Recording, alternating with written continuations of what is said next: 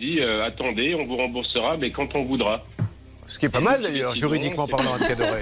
Juridiquement parlant, c'est. C'est l'article, l'article 204-B du Code du travail qui dit le débiteur paiera quand il Quand voudra.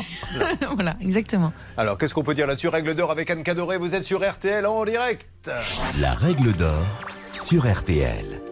Alors en fait, Julien, c'est les articles 1103 et euh, 1221 du Code civil, euh, la force exécute, enfin la force obligatoire des contrats et euh, surtout après une mise en demeure, euh, en fait, vous pouvez en tant que euh, que débiteur d'une obligation poursuivre l'exécution forcée en nature. Là, en l'occurrence, juste une petite précision, c'est que vous avez fait une mise en demeure par WhatsApp. Je voudrais juste attirer l'attention des auditeurs sur le fait qu'en fait, euh, juridiquement, c'est pas valable une mise en demeure par WhatsApp. C'est vraiment par lettre recommandée avec un accusé de réception.